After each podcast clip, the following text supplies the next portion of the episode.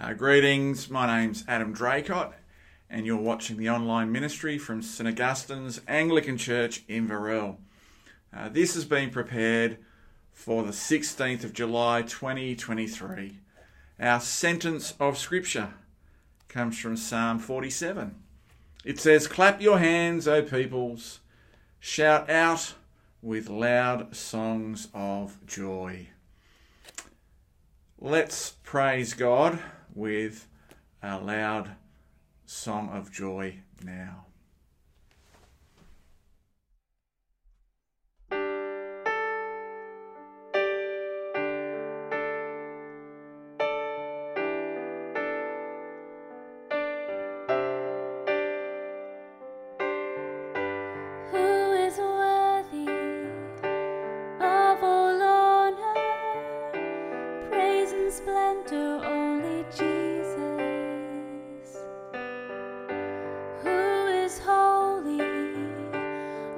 Robed in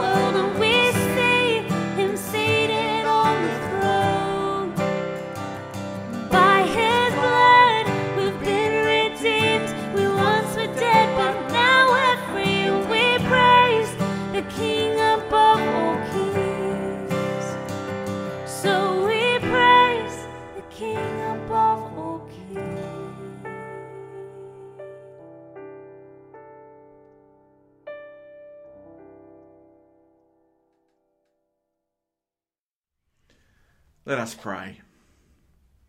Father, you call your children to walk in the light of Christ. Free us from darkness. Keep us in the radiance of your truth. And we ask this through our Lord Jesus Christ, your Son, who lives and reigns with you and the Holy Spirit, one God, forever and ever. Amen. Uh, As we come to the ministry of God's Word, we continue our series in the book of Acts. I'll be preaching through chapters 21, 22, and 23 today. Lots of territory to cover.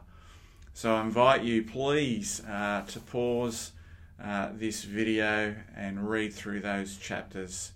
Uh, I highly recommend that. If you're in church watching this uh, and you don't have time to read three chapters, can I commend to you Acts chapter 22, beginning at verse 30, and ending at chapter 23, verse 11. Uh, that would be a good thing to do. Uh, let me pray. Uh, Father God, uh, we pray that we'd use this time well. Please grow us in Christ. Show us the glory and wonder that is your Son, Jesus. Lead us in the way of repentance and faith, that you be glorified.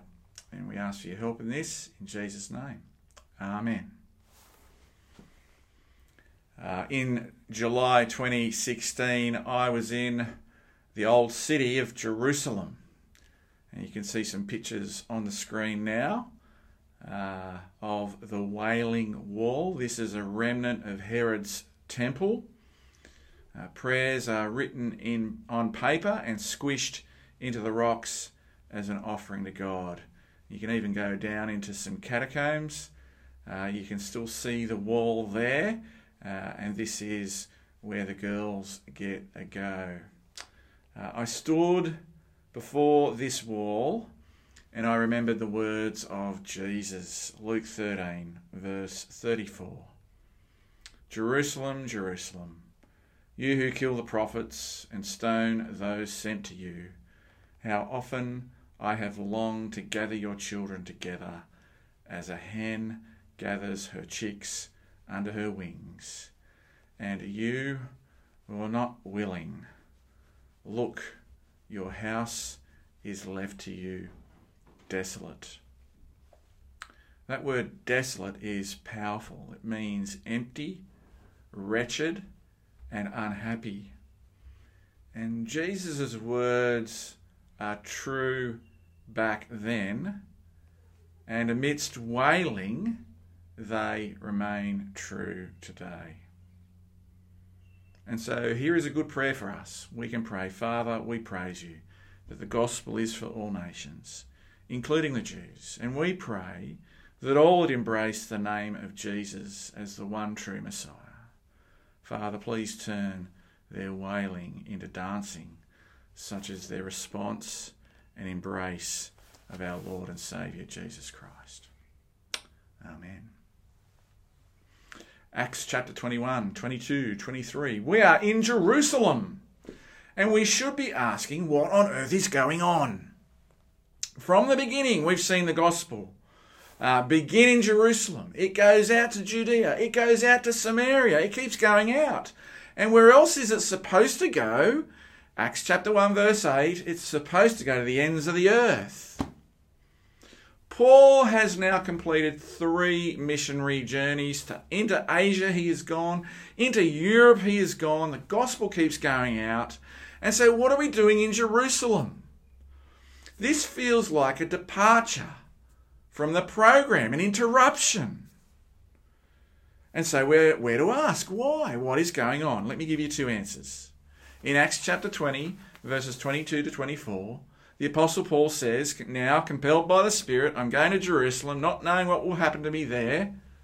I only know that in every city the Holy Spirit warns me that prison and hardships are facing me. However, I consider my life worth nothing. My only aim is to finish the race and complete the task the Lord Jesus has given me the task of testifying to the good news of God's grace. Man, there's a why right there. But there is another reason, and it the answer comes from Romans chapter 15. I know, it's Romans, you're excited.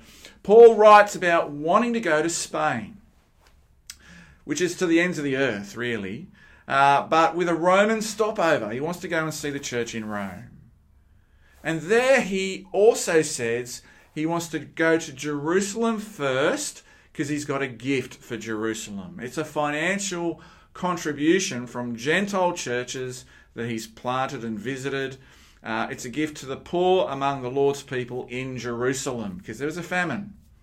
Acts 11, it's, it's all there. So this is about need, but it's also about bridging the bonds of fellowship between uh, the, the Jewish and Gentile believers.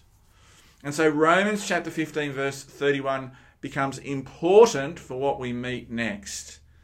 In verse 31, he, Paul writes, Pray that I may be kept safe from the unbelievers in Judea uh-huh, and that the contribution I take to Jerusalem may be favourably received uh, by the Lord's people there. And so we ask, well, how is that going to go? We're about to find out in these chapters. I hope you're excited. Will their prayers be answered? And what about the gospel to the ends of the earth? Indeed. In chapter 21, uh, Paul and his mates have departed Ephesus, and it's a time of great sadness, but they're on their way now. So, verse uh, chapter 21, verse 3 and 4, let's pick it up. After sighting Cyprus and passing to the south of it, we sailed on to Syria. We landed at Tyre, where our ship was to unload its cargo. We sought out the disciples there and stayed with them seven days. Through the Spirit, they urged Paul not to go on to Jerusalem. Of course, it's understandable. It's a departure from the program. Maybe verse 4 reflects the actual prayers of people. Paul's life is at risk. Jerusalem's not the end of the earth. So why go, bro? What, what are you doing? This can't be God's will for you. Can you hear it? Ah. Let's pick it up at verse 10 now. We meet Agabus.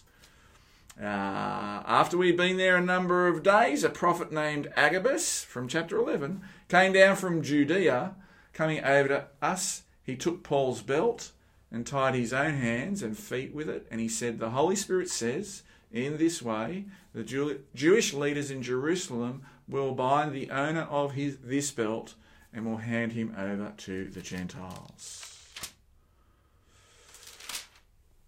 Verse 12 When he heard this, we and the people there pleaded with Paul not to go to Jerusalem. And then Paul answered, Why are you weeping and breaking my heart? I am ready not only to be bound, but also to die in Jerusalem for the name of the Lord Jesus. When he would not be dissuaded, we gave up and said, The Lord's will be done. The Lord's will be done. They know the risen Jesus can roadblock Paul anytime he likes. They know that. Do you know that? Do we remember Mark chapter 8, where Jesus says, I'm going to Jerusalem uh, where, I'll be, where I will suffer and be rejected? And Peter says, No way! Now imagine if Peter had actually replied, Oh, the Lord's will be done. I trust you, Jesus. I know you're across this, you're never out of your depth, Jesus. Imagine if he said that. That would have been something. It's not what happened, though, is it? Jesus says to Peter, Get behind me, Satan. Peter needed to learn the difference between having in mind the concerns of God and merely human concerns. Mark 8, verse 33. The Lord's will be done. Is that your prayer? Do our prayers echo the very heart of God and God's concerns and God's concern for His glory? Do we pray like that? Are we able to pray, I trust you, Jesus? I know you've got this. You are never out of your depth. In the next section, I want us to look at we land in Jerusalem. Uh, we're going to verses uh, 17 to 26. And if you've read it, you'll know there's a question here because Paul's going to the temple, he's going through the motions of purification rites, and we wonder has he capitulated? What's he doing? Is he playing a political game of keeping up appearances in order to placate his opponents? Is that what he's doing? Is he trying to avert hostility? Answer no way. Think better of Paul, please. Look at verse 20. Paul is told many thousands of Jews have believed, and all of them are zealous for the law. Notice, these are not unbelievers. These Jews are believers. So then, whatever action follows is not for the benefit of his opponents, like that's going to work. No, it is for the benefit of Jewish believers. Learn the difference. What is the presenting issue? Well, verse 21 Jewish believers have been told that this ratbag Paul teaches all the Jews to turn away from Moses. don't get circumcised. And it's got a ring of truth about it, doesn't it? But hey, if you're Timothy, if you're Timothy, this is where Timothy jumps in and says, uh, hello, I, I've got news for you. I can, I can prove to you otherwise that that's not where Paul is at. We should know that's not where Paul is at. We should know that Paul is consistent. That circumcision does not make you right with God, only Jesus does. That message hasn't changed. But where it serves the preaching of the gospel, especially weaker brothers who might be uh, Jewish believers, Paul's going to do anything to serve them and to serve the gospel. 1 Corinthians 9, verse 19, Paul writes, I am free to belong to no one. I have made myself a slave to everyone to win as many as possible. To the Jews, I became like a Jew to win the Jews. To those under the law, I became like one under the law, though I myself am not under the law, so as to win those under the law. To those not having the law, I became like one not having the law, though I am not free from God's law, but am under Christ, so as to win those not having the law. It's about winning others. And we see this principle all through our passage, right? So if you look at verses 37 and 38 of chapter 21, Paul will be a Greek speaker because he can speak Greek. Uh, he'll be a city slicker from Tarsus, verse 39. Both of those things mean that he's not an Egyptian terrorist, which is a good thing. He'll speak Aramaic in chapter 21, verse 40, to the Jews. Uh, he'll claim Roman citizenship in chapter 22, verses 27 to 29. And yeah, it will mean he doesn't get flogged, but notice it does open the door to meeting with the Sanhedrin in chapter 23. He'll even identify as a Pharisee in chapter 23, verse 6. He will make himself all things to all people so that he can declare the one outrageous truth that he keeps preaching. You see it there in chapter 23, verse 6. Can you see it? Paul says, uh, knowing that some of them were Sadducees and others Pharisees, because the Sadducees didn't believe in spiritual things, they didn't believe in the resurrection either. He says, My brothers, I am a Pharisee descended from Pharisees. I stand on trial because of the hope of the resurrection from the dead. Now, he has actually said as much in chapter 22. Chapter 22 is his big speech to the crowd. In verse 4, he says, I, I used to persecute Christians. In verse 7, he says he met the risen Christ on the Damascus Road. So there he's preaching resurrection again. Jesus says, Why do you persecute me? Verse 18, at the temple, the Lord appeared there too. See, Jesus is risen. And what did Jesus say there in verse 18? He said, Leave Jerusalem immediately. The people there will not, not accept your testimony. And then verse 27, the Lord said, Go to the Gentiles. Do we see that the resurrection of Jesus is not a welcome truth they want to hear? In fact, it's so unwelcome. Chapter 22, verse 22 they cry, Rid the earth of him. There is a riot that unfolds. They're flinging dust in the air, they're baying for blood. In chapter 23, before the Sanhedrin, there is an uproar there as well. In fact, some are so unhappy, in verse 14, they're going to make a vow, nil by mouth, until Paul is dead. Why are they so upset? Why are they so unhappy? It's the same reason. Paul is preaching the resurrection. He is preaching that Jesus is risen, that Jesus is alive. See the real issue in their opposition. Their issue at stake is not Paul and his behaviour. The real issue is that the one called Jesus rose from the dead. The hope of Israel, the Messiah, the one that Moses and the prophets spoke about, the one who is the light that's coming to the world, the light for both Israel and the nations. That Messiah, that one that Israel rejected, guess what? He's alive. And this is a massive deal. He is risen means you got him wrong. You got him wrong. More, he is ascended to God's right hand where he rules with authority and power. All right? Israel's Messiah then is not the exclusive property of Israel. And the Jews, no, he rules all nations. He's for everybody, which means he rules you. That you're not the king of you. Jesus is the king of you. How does that how does that work for you? Does that give you a rub? Well, rub these guys big time.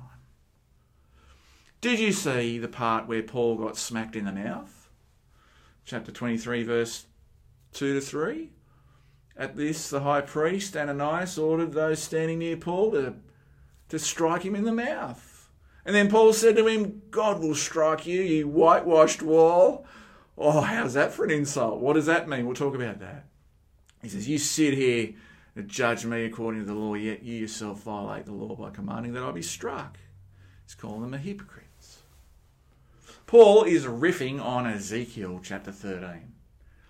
Um, Ezekiel, the Lord says to Ezekiel in chapter 13, verse 10, the Lord says, Because they lead my people astray, saying, Peace, when there is no peace, and because when a flimsy wall is built, they cover it with whitewash, so they're shallow.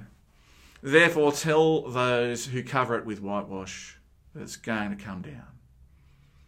Verse 14 I will tear down the wall you have covered with whitewash, and I will level it to the ground so that its foundation will be laid bare. When it falls, you'll be destroyed in it, and you'll know that I am the Lord. I'll say to you, The wall is gone, and so are those who whitewashed it. Paul is very specific. This is a specific sledge. They should know what this means. He's saying your leadership is weak, your leadership is unstable, and God is against you, and God is going to end you. You're going to be destroyed. All of this is going to go. What exists is superficial and shallow, and it's all coming down. And Jerusalem will be gone, and the temple will be gone, and you'll be gone too. Wow. Why? Because Jerusalem is ever always consistent, persistent in its rejection of the Messiah. True in the days of Jesus, true in the days of Paul. Nothing's changed. Now take a deep breath because I want to talk about Star Wars just for a moment. The Force Awakens is a Star Wars movie. All the way through The Force Awakens, when I watched it with my kids, it was so exciting because it kept recalling all of the old original Star Wars stuff throughout the new movie. I'm watching the old movie. It's really strange. When it came out as a new movie, it retold all the old stories. It was amazing. Do we see this happening in these chapters? As we meet these chapters, let me explain. Have we met this story before? Let me ask you that. Let me try. Once upon a time, we meet our hero and his band of disciples. The leader is compelled to, get, to go to Jerusalem and to be handed over, suffer, and be rejected. Sound familiar? Uh, some disciples protest, but he goes anyway. And on his arrival in Jerusalem, that is warm and welcome. But there's a scene of disruption at the temple that follows. Lies, false accusations spread through all the city as the identity of our hero is muddied. The leader is arrested by the Romans. Even a terrorist appears. He appears before the Sanhedrin. And before the Sanhedrin, his face is slapped. Jerusalem is the scene of mob violence and hostility. People swear an oath to kill our hero. And also in this story, the band of disciples become remarkably quiet. And it doesn't seem like it's going to end well for our hero because the people want to rid the earth of him. Do you see what I did there?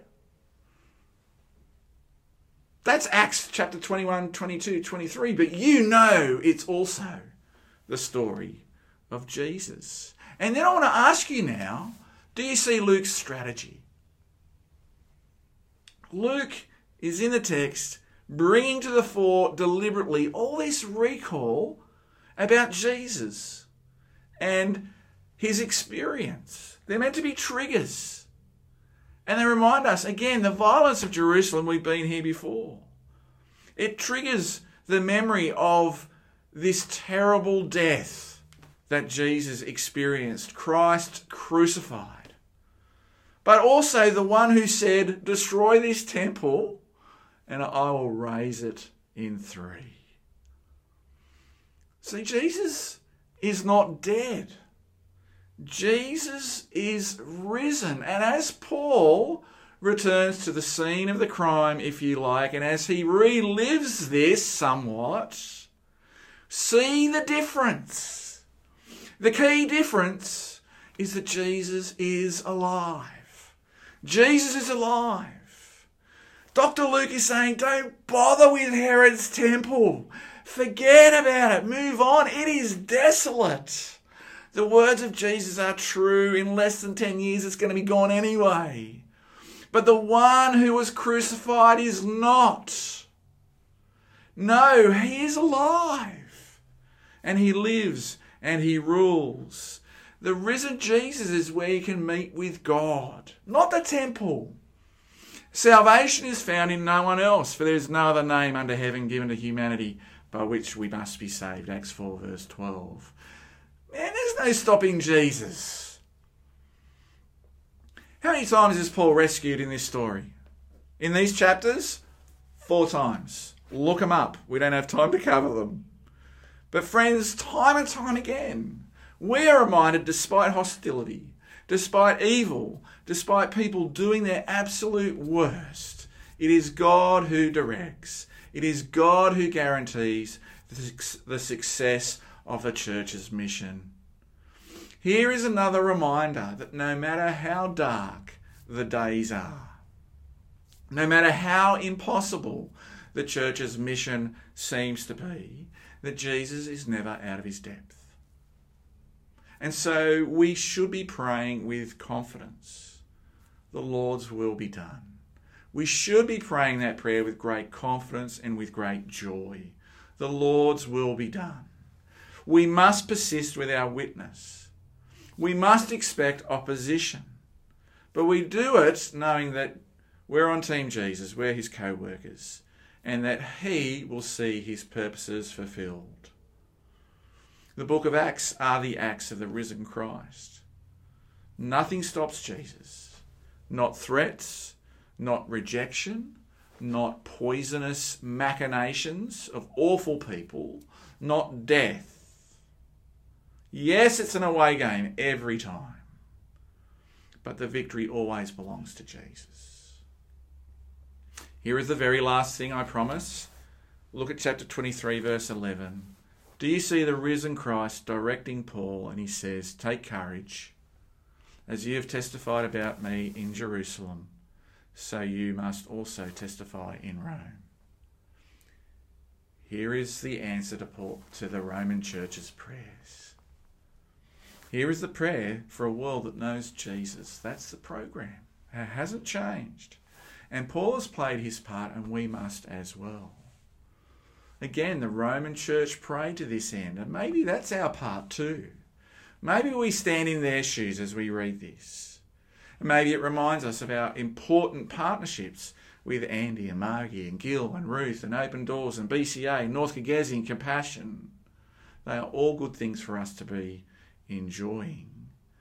We must be praying for gospel work globally, but also gospel work locally we must be praying about the unearthed event, that God would use that to see people turn to Christ and live, that we would partner and be part of that.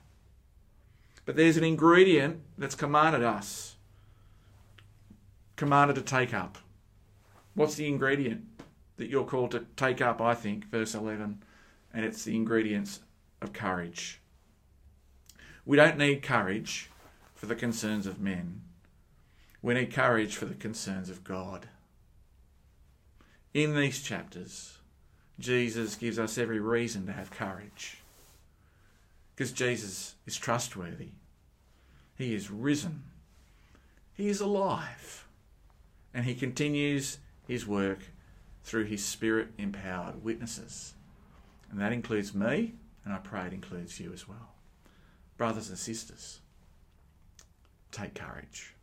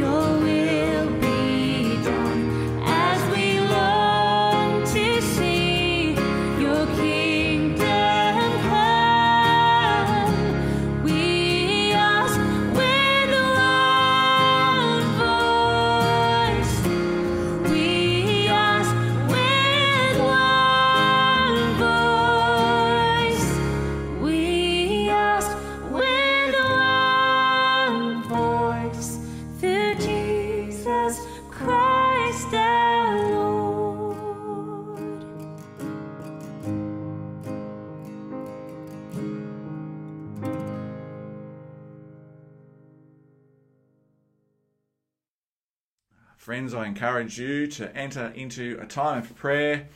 There will be a blue screen that follows uh, with some pointers to pray for things like our government, our world, our community, our mission partners, which we've already mentioned.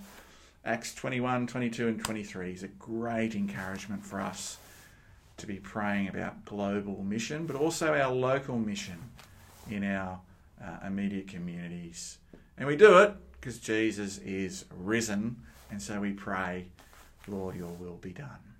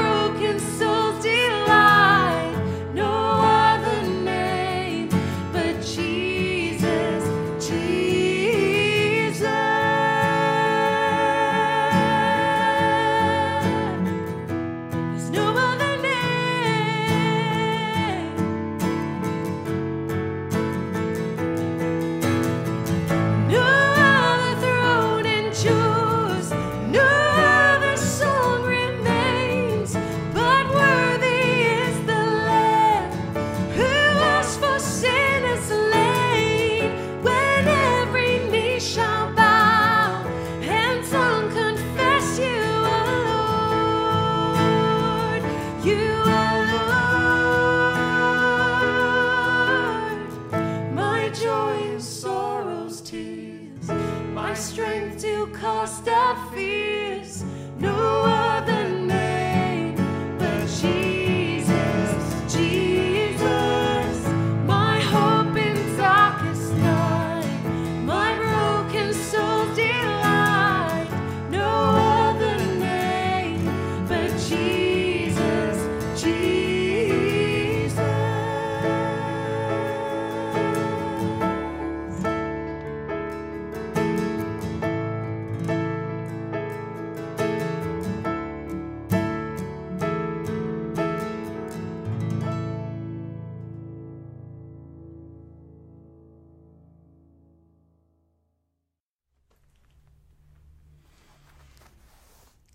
God of peace, who through the blood of the eternal covenant brought back from the dead our Lord Jesus, that great shepherd of the sheep, may he equip you with everything good for doing his will. And may he work in us what is pleasing to him. Through Jesus Christ, to whom be glory for ever and ever. Amen.